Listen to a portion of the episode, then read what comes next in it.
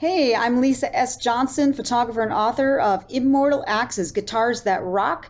I'm at LSJ Rock Photos, and I'm watching Two Geeks Talking.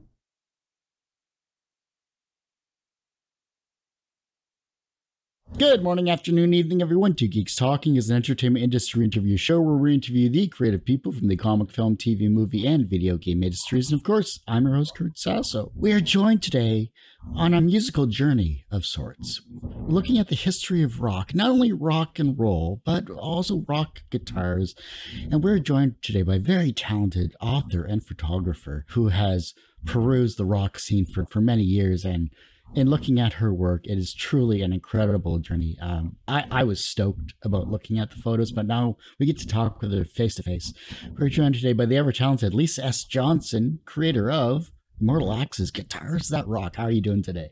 Hey, Kurt, I'm doing great. So fun to chat with you this morning. Thanks for having me on. Oh, it's a pleasure having you on. And, and looking at the journey that you've gone through as a photographer is truly an amazing experience. But I want to ask this question first off What was the first live concert you went to that inspired your photography? Well, the first rock concert I ever went to was Kiss. Oh. My first album that I ever bought was Kiss Hotter Than Hell and that was my first concert. Uh, the, I was 12. My second one was Alice Cooper in the same summer. And then uh, the next one after that was ACDC. And after that concert, I was just ruined forever when it comes to rock and roll. I was indoctrinated all the way. But one that inspired my photography, I would have to be honest, uh, going to concerts did not inspire my photography. I'm not a concert photographer and I don't photograph, you know, the bands performing. I mean, I have, but it's that's not my forte what inspired me to become a photographer was my, my father. He was an amateur photographer. He would play around with filters and cameras and he would photograph the eclipses. And I got the photography thing with him, but I also got the guitar thing with him because he's a guitar player, mandolin, violin, but his primary instrument is the guitar.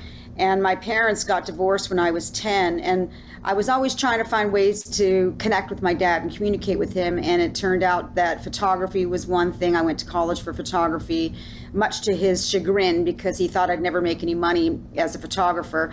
Uh, but I did end up going to work for the Eastman Kodak Company out of college. I learned photography working for Kodak and testing all different kinds of films. I worked for Kodak Professional. For my first book, 108 Rockstar Guitars, I used all the last films that were ever made for Kodak Professional and then transitioned into digital photography. I was always testing the films and shooting different objects. I always used a macro lens. I love to look at things up close and personal. Kodak sent me to Memphis, Tennessee as one of my territories, and I used to go to the Unity Church.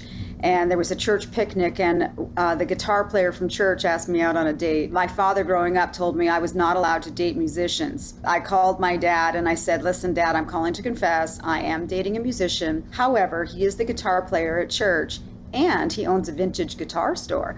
And my dad said, "Oh, well, that's different. He's not a touring musician. He, you can date him. And if he ever gets in a Gibson mandolin, I've always wanted one." Let me know. So it wasn't too long after that, he did get in this 1917 Gibson mandolin. And I said, How much? I want to buy that for my dad. And he said, Well, you can't afford it, but if you photograph some guitars for me, I have to sell that I don't want to sell, I'll trade you. And so I said, Done deal. And that was the first time I photographed a guitar and I loved it. I loved the smell of them. I loved the way they looked. I, it brought me to my father. I just haven't stopped photographing guitars ever since. I mean, Kodak sent me about six months later after that to New York City as a new territory, and I thought, I'm in New York now. I may as well photograph famous guitars. I beelined it down to the Iridium Room where Les Paul played every Monday night, and my dad used to listen to Les Paul and Mary Ford all the time. I'm like, that's home. I mean, let me start with Les. And Les let me photograph his guitar. And 12 years later, for my first book, he wrote the foreword for it. So it's been a wonderful, incredible journey, I have to say. You've photographed, I'm sure, hundreds of thousands of, of amazing guitars that have a, a, true history. But what was the your favorite guitar that you finally got a chance to photograph after many years of searching for it? Joan Jett's one of those. I always admired her uh, her balls for um, being so brave. You know, Suzi Quatro really was the front runner of of women in rock. She was she was really the first one that broke out as a solo artist, particularly as well. And she wrote the afterword for this book. Um, so I'm so honored to have a woman's voice that was the first woman uh, to break out in rock write my afterward. She's a wonderful woman.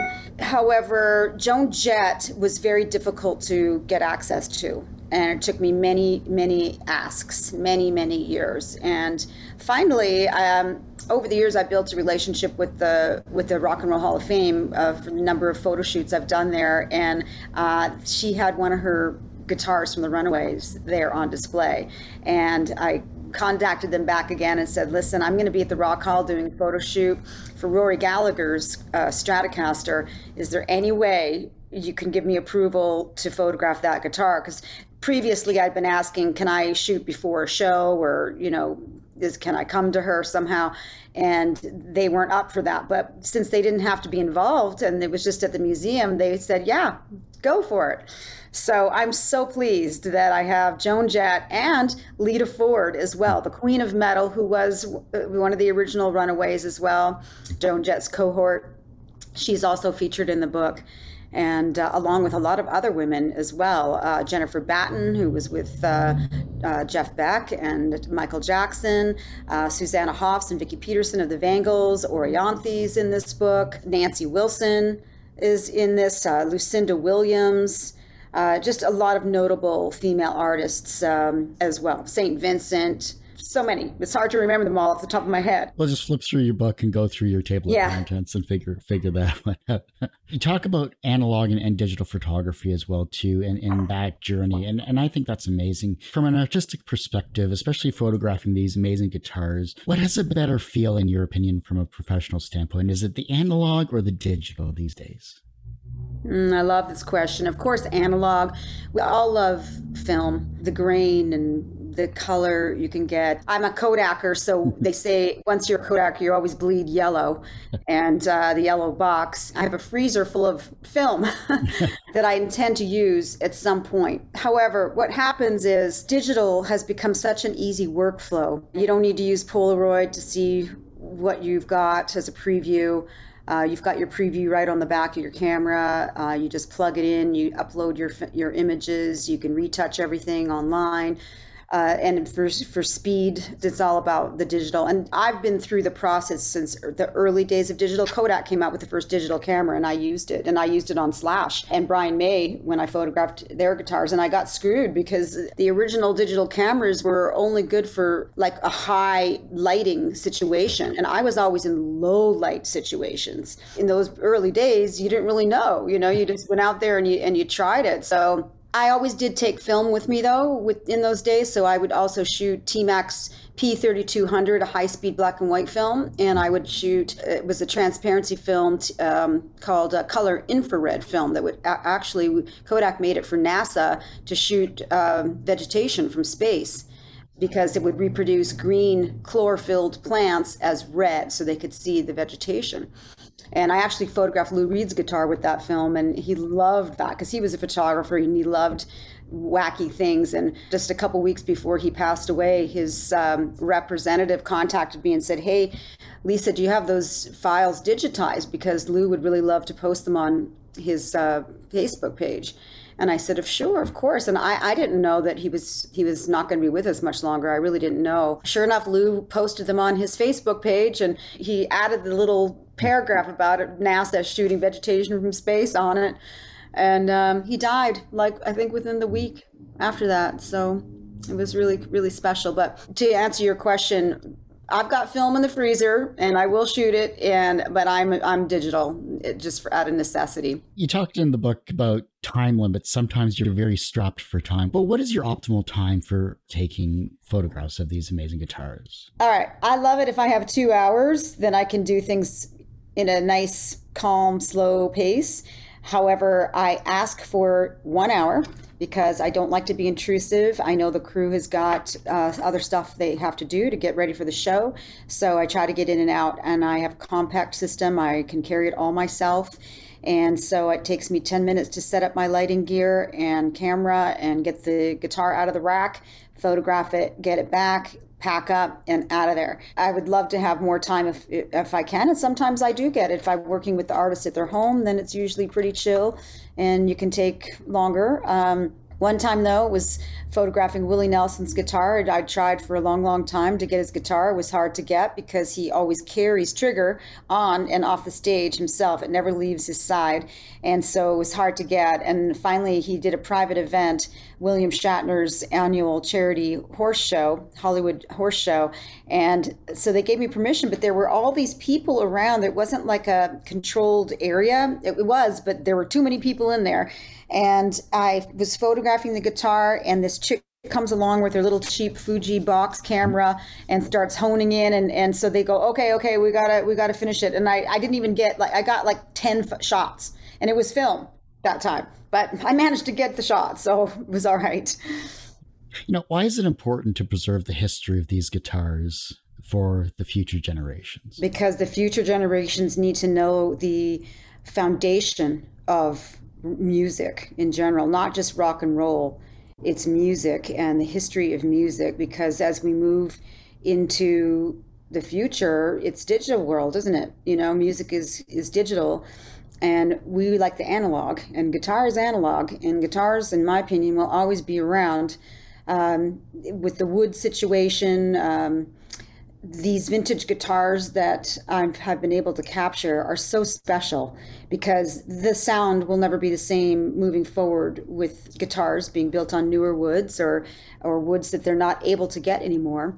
That is an important documentation in and of itself is is capturing the digital the vintage guitars, but also because the artists that perform on them, their work is so incredible. It's the soundtrack of our lives and to be able to look at the Jimmy Page double neck that he performs live, Stairway to Heaven, on, that is a magical guitar. I mean, it's to be able to see it up close and personal and in detail where you can see how his the way that his hand and his arm move down the center of the pick guard his pick over the years has etched in a scratch scratches all the way down the center of the pick guard. You would never be able to see that unless you can get up close to the guitar, like I have, and no one, very few people uh, get that opportunity uh, to be able to see Rory Gallagher's Stratocaster and all the wear and tear on that guitar that was stolen from him at one time.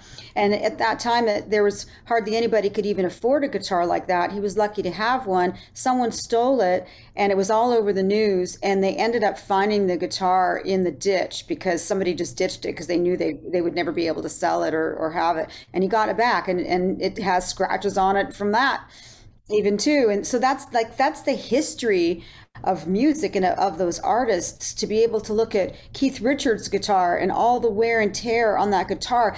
You see, artists, photographers to photograph the artists, and they photograph them with their guitars. They photograph them performing with their guitars. And my view is that's already been done. I didn't want to redo that. I wanted to capture the guitar as the art, as the subject that personifies the artist by what they leave behind on the guitar, how they personalize it, how they perform with it. You can see the sweat, the blood, you know, the blood, sweat, blood, and tears on the guitar, the buckle rash on the back, or what stickers, or you know, like uh, James Hetfield's guitar, his Flying V that he used on the Kill 'Em All album is in this guitar. It was his very one of his very first guitars. He couldn't afford a Flying V, so he got a Japanese knockoff, and he's he etched all over it art, and on the back he's flipping a bird, and he's got a skull and crossbones on the neck on the headstock that was broken, and he glued it back, and all the glue was yellowed over the years, and it, it's just an incredible piece. And the truss rod cover eventually fell off, and the guitar tech put on a Gibson one, so it looks like a real Gibson guitar. This is history. This is, um, you know, the, the youth culture today. They listen to Metallica. And if they didn't see this guitar in the book, they may never see it because he doesn't take it out on the road. You know, he's playing ESP Snakebite now, and that's also featured in the book as well. So I, I, captured like old school and then new school what they're playing. And of course, the ESP guitars are all, you know, super high tech guitars now. And this is all tricked out, custom for him to his specifications. Jimmy Page, uh, Hendrix, I mean, Kurt Cobain's guitar, like uh, Joan Jett. You have such a, a wide history. Uh, I mean, going back to Elvis, even for that matter, and BB King and great legends along that line. When you finally got a chance to, to photograph any of the guitars in your career, what one brought a tear to your eye? Oh boy, um, you know, you mentioned BB King, and I, I met him uh, I was trying to photograph his guitar, and my girlfriend actually knew one of his tour managers. He was doing a BB King uh, blues festival in Las Vegas, and so she was able to introduce me to the tour manager, and we all got backstage, got to meet BB, and they had a guitar there that he had signed that he was giving away, but he hadn't really played it. But they let me photograph it and so it was nice that I got that and I got to meet BB. The same friend that knew the tour manager, it turned out that BB lived in her neighborhood. She would take him a cherry pie every now and then. She'd go over to his house and she'd knock on the door. And his daughter, Patty, would always answer the door. Patty would take care of BB when he was in town, cook for him and, you know, get him in his bath and stuff like that. And so she eventually introduced me to Patty. And Patty and I became good friends. So one night, uh, she said, "Listen, Lisa, I, I, want you to come over and meet my meet my dad again, and you can spend some real quality time with them." I said, "Okay." And so one night, it was a Sunday night, she called me at 8 p.m. at night, and I had one of those headaches. It was like a migraine headache. I was in my pajamas, and she said, "Hey, baby, Daddy's in the bathtub right now, and he wants you to come over, and he's really looking forward to meeting you." I said, "Oh, Patty, I am." so sick right now. I have got this terrible headache and I'm in my pajamas and it's Sunday night and I'm I'm so sorry. I just I just can't come tonight. Can we make it another time? And she's like, "Oh, okay, no problem. We'll we'll do it another time."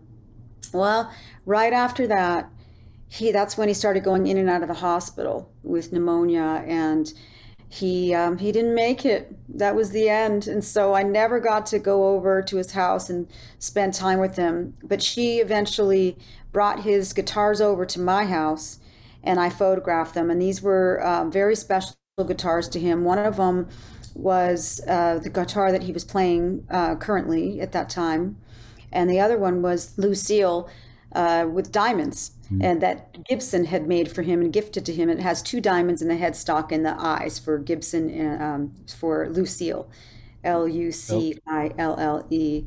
Um, and so I photographed those, and they're on my sofa in my house, and it, they're such treasures. They're such jewels, and and Patty is is such a wonderful woman, and and we're we're soul sisters. So very sentimental. I do greatly appreciate your time here. Uh, thank you so much for this conversation.